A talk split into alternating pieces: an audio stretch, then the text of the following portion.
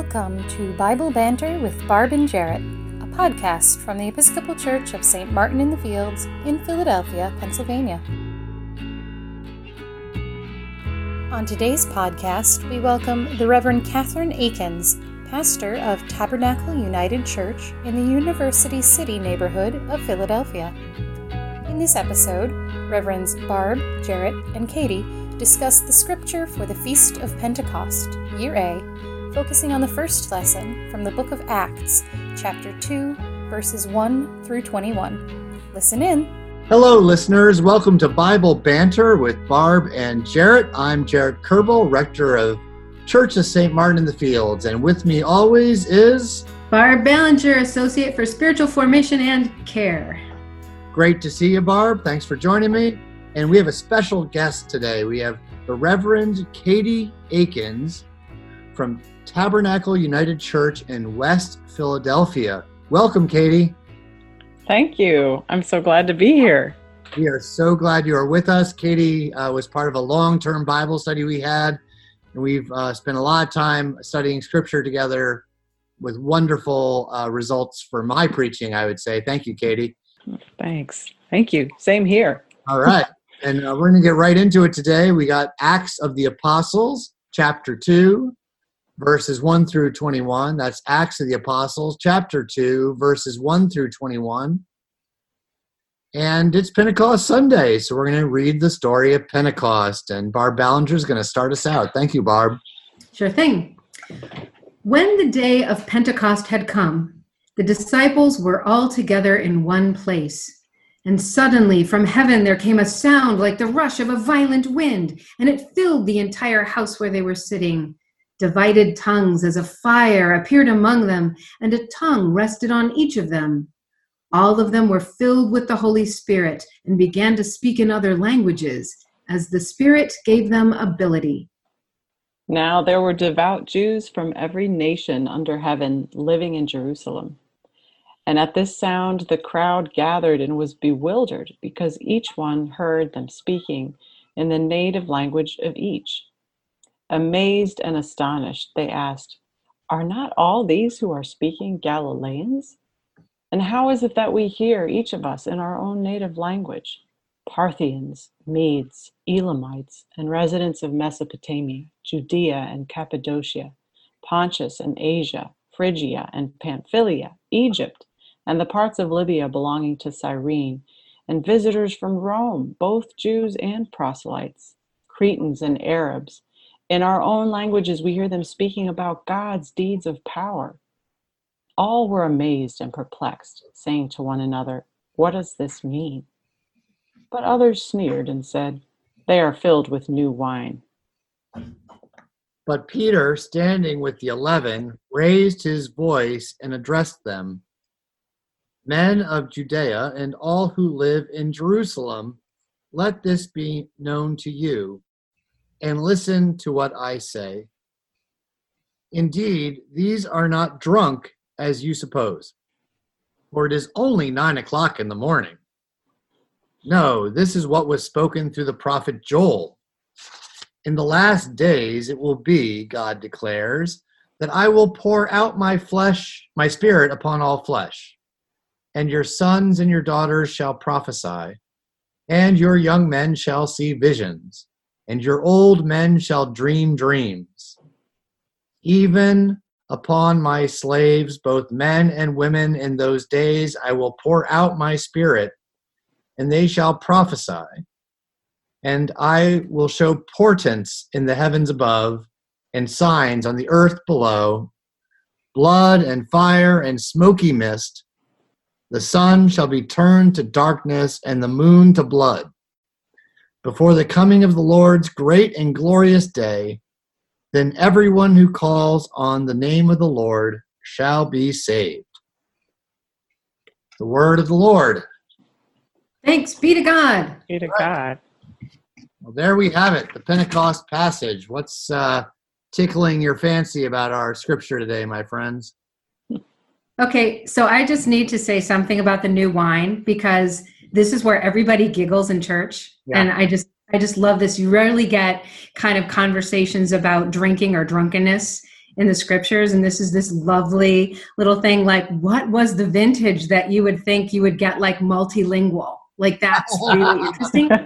like, oh yeah, they, yeah, they must be drinking. They're speaking in different languages or is it the hearers are they drunk? Like oh yeah i could totally get what he's saying you know like what's that about? And then this like we don't drink before nine in the morning. That's kind of an interesting clue you know i just i just find that whole thing like we've got to dispense with this being drunkenness um, to be just hilarious. I love it. Mm. I've, I've always thought it's funny because almost all of us think we speak a foreign language better when we are drunk. It's so true if you've ever been like in a foreign country in a bar, suddenly you think you're just the best speaker of whatever the language is in the town. I, well, I, know some people that only speak it, you know, probably learned it when they were drunk and really only remember it when they were drunk. So I also love that the, um, you know, people go for the explanation that seems most obvious to them, right? So this amazing miraculous speaking of languages is happening and well we'll find some way to dismiss that. Oh they're drunk. Mm-hmm. go drunk you're home.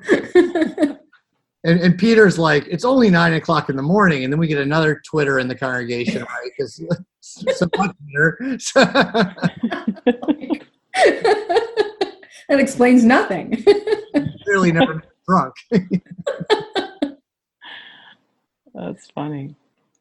I was thinking actually on kind of a um, a more like serious note about the the wine. Um, there is kind of this um, interesting piece of that to to because I mean you know often with this passage you there's just like the big Pentecost event and it's this kind of miraculous thing happening. People are speaking in in languages that they don't normally know how to speak in and there's understanding and cross-cultural understanding and you're that's often kind of like the place we go with this um, but i think it's interesting too to think about the new the people who are sneering mm. and like you know who are who are missing the miracle mm. Um, mm. and and just you know what what would it mean if we kind of placed ourselves there? Um, and I, I don't know I, w- I was reading actually um, Justo Gonzalez has a nice commentary on Acts and one of the things he he says is that you know it's often people who who like expect to understand. So like people who are in in an advantaged positions so that like say like me in a English speaking majority, you know, um, it would be strange to me if if I was not hearing that language. And and it would maybe be something I would criticize or feel like, hey, like I can't understand. You know what I mean? Like that you're but there and there's something about like basically what Gonzalez was saying is that it, it's possible that these folks who are sneering are kind of from an, a place of advantage. They're not used to not understanding. Yeah. And so they, they are kind of in a position to mm. to critique and then unfortunately are then in a disadvantage in that they they miss the miracle. And how and that's sad. You know, so what is that yeah. kind of like how does that I, I've just yeah, I'm curious about it's an interesting little piece in there.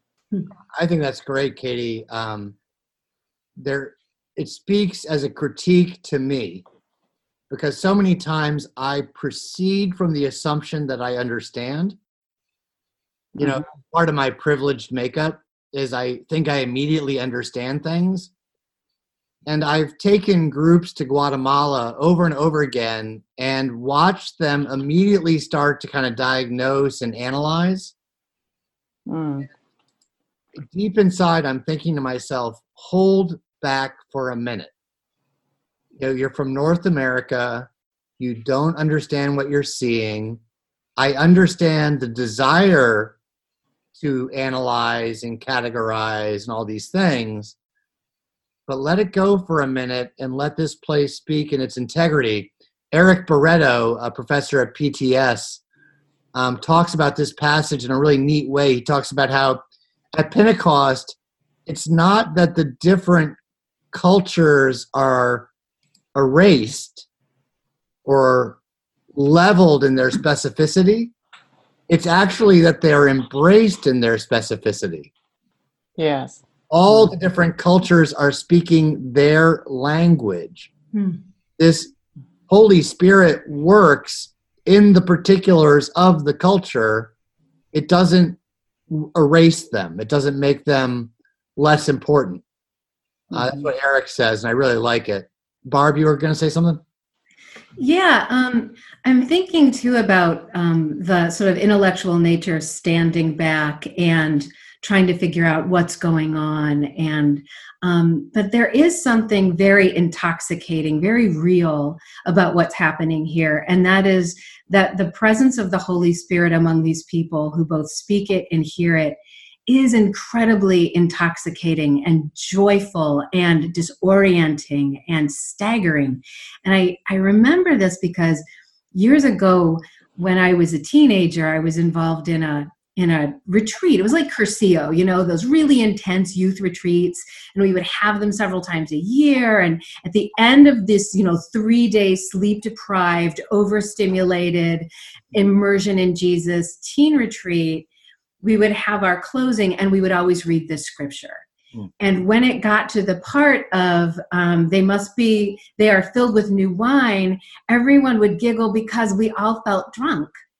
And we all felt drunk with this incredible experience of Jesus and one another and church. And it just felt like, it felt like a whole new world every single time we gathered in that that really different holy space and i just i've always remembered that the spirit is also intoxicating. It does feel like new wine, and something new is happening here in new wineskins. Yeah. Hmm. That's great. Thanks, Barb. That's really fantastic.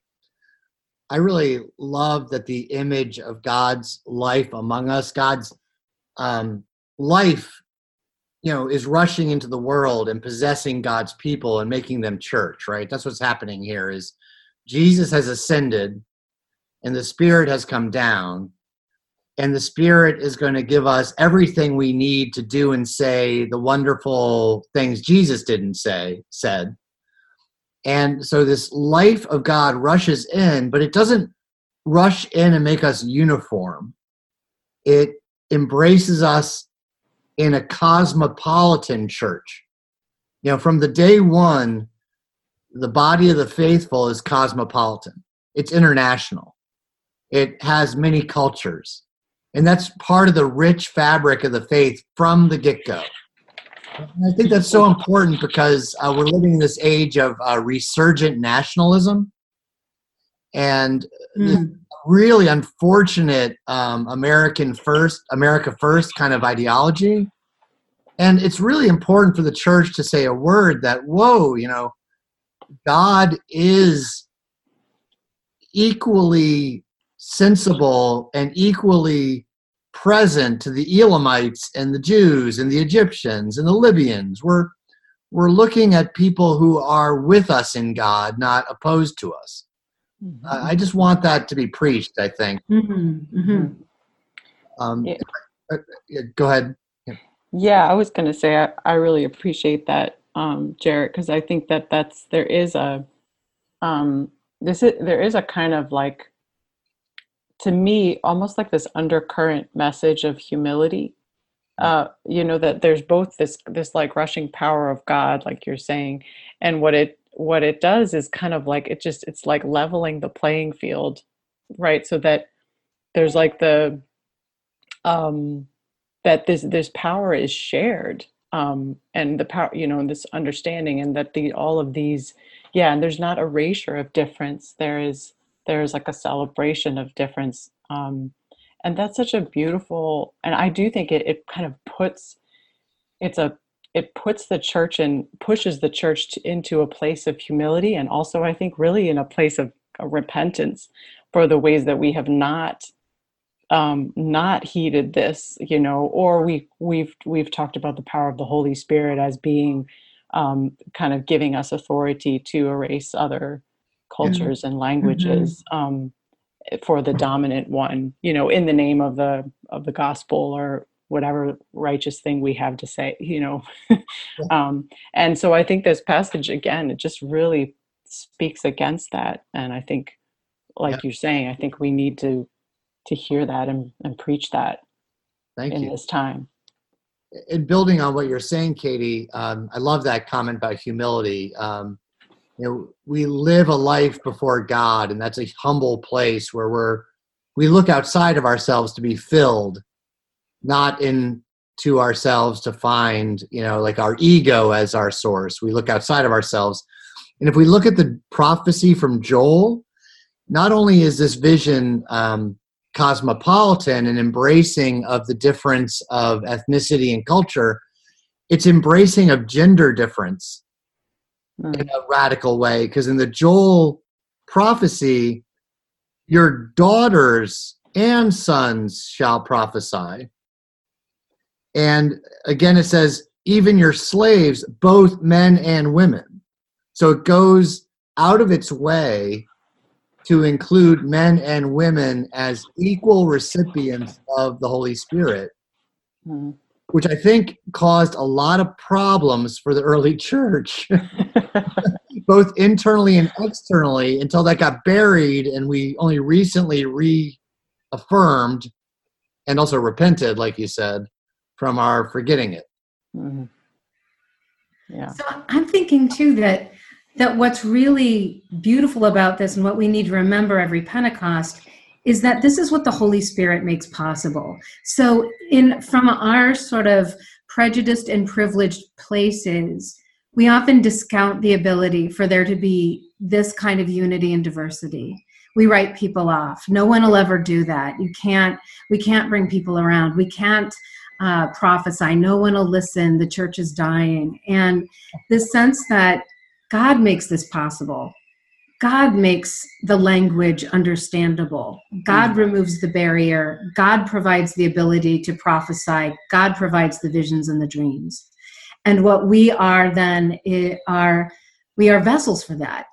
We receive that and then what God does, God does through us. And it makes me wonder what what is it that we look at right now and say can't be done?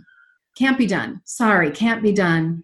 And where is God saying, yeah, where's the Holy Spirit saying, oh, oh no, I'm totally going there and I am totally making this possible. and if you want to come with me, then it's going to be a wild ride. Right. The, the Holy Spirit has left the station and we're on it or not. And right. right The, Just uh, left the building. the Holy Spirit has left the building. Are you still here? I'm so sorry. The um the I'll give you a really concrete example to the question Barb just posed, right? Um I one of my little current pet peeves is Episcopalians who say things like, well, it's better to minister with your hands and feet than with your mouth, right? Um, preach the gospel, use your words if necessary, or whatever that saying is, right? it just annoys me to know to all get out that people decide beforehand that they're just going to give up on the word part of our faith right the the the need to have an account for the faith that's in you the need to be able to talk about the gospel and about who god is and who jesus is all the stuff the holy spirit does through us um, liberal christians and episcopalians have decided not to do or they're not able to do or they can't do because god forbid they look like another church tradition right? And this frustrates me so much because it's like wait a second human beings are creatures who give reasons for our actions. You know a whole human life is both word and action. So to arbitrarily choose one or the other feels like you're avoiding something to me right? It's like wait a second. No um, if someone asks why you care for the poor you could say just watch me care for the poor but you could also say i care for the poor because jesus calls me to care for the poor. And that's even more powerful than just caring for the poor so i think in pentecost we are reminded that we are also vehicles of the gospel through the inspired word and the holy spirit makes us capable even when we doubt our ability to do that sorry mm-hmm. that's a little bit of a rant but i need to do it no i think i have a solution to all for all the episcopalians in that position Thank you. no, and all of no, I don't. Well, Is maybe. it Jesus?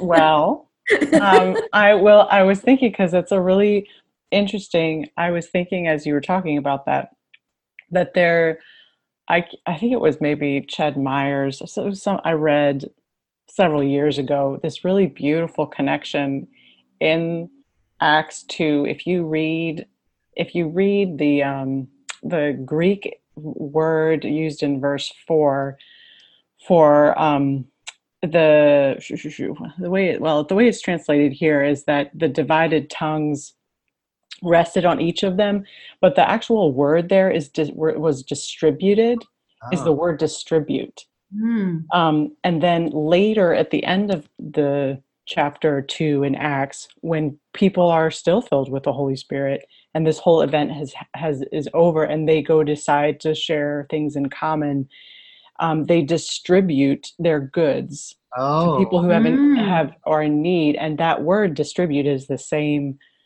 word so it's like both in the beginning of this chapter and at the end of chapter 2 is a reference to tongues being distributed and people's distributing their goods um, which i think is kind of a it's i mean to your point Jarrett it's like you know the this power that is given to us from the holy spirit is one where that involves our tongues um, Mhm. it involves our words Mhm. and and our words can be healing or damning or you know um, but then also the way that the power of the holy spirit works is to like push us to share our crap Mm. you know or to share our stuff that we don't like that we don't hold that that we don't keep and hoard Yeah. you know so there's this kind of those two things come together even in this passage so maybe all the all of us can think about that that there's no it's not just about sharing your material possessions it's also about sharing your words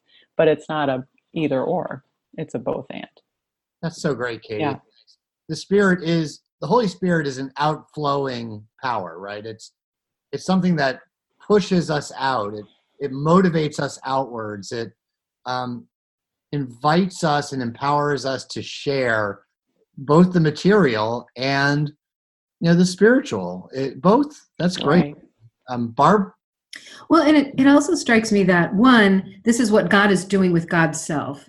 So God is making God's self available to everyone. God is distributing God's self. yeah So that, you know, is that so we're being called to sort of act and be as God is.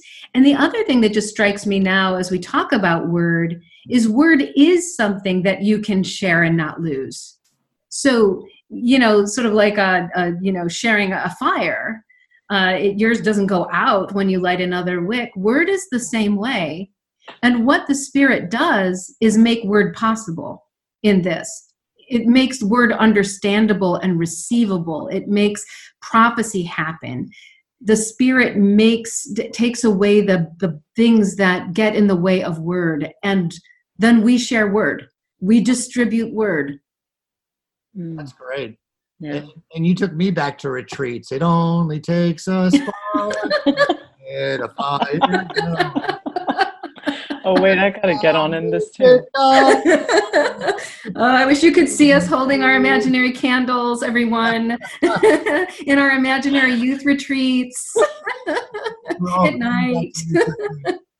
Well, this has been great fun. This is great. What a rich passage. We could go on for hours about this. What are some take homes about the Holy Spirit? What what does it do for us? Why is it so it takes us into the inner life of God. That's part of what Barb was saying. You know, this inner sharing Trinitarian life of God is our life.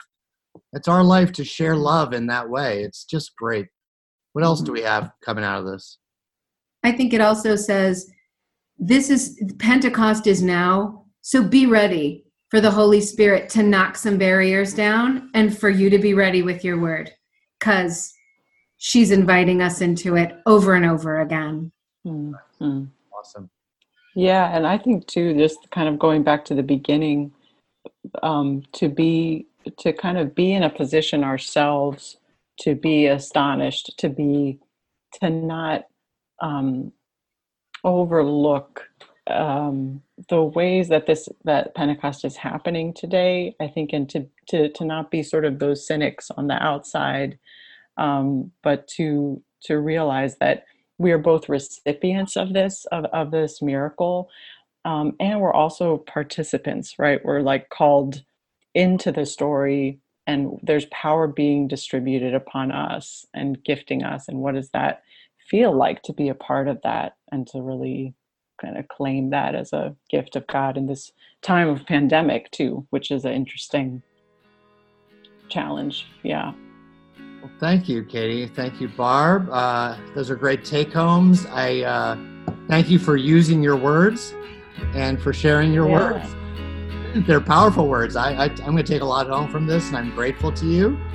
Uh, thank you, listeners, for listening to uh, Bible Banter with Barb and Jarrett, and our special guest, the Reverend Katie Akins from Tabernacle United Church in West Philadelphia. Uh, we are so happy you are with us, Katie, and uh, thank you for listening all who tuned in today.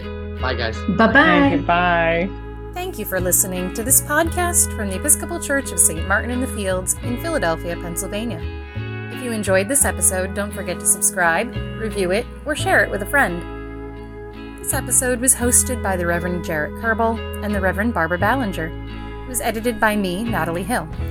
Our music is Sunday Drive by Silent Partner from the YouTube Audio Library. Thank you to this week's guest, Reverend Catherine Akins, pastor of Tabernacle United Church. You can learn more about Reverend Akins and Tabernacle United at www.tabunited.org. You are welcome to join us for worship online, both Sunday mornings and weekdays.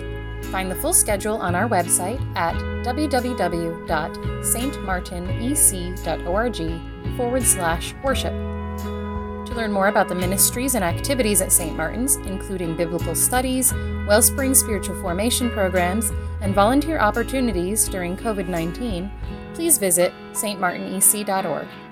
We'll be back again next week.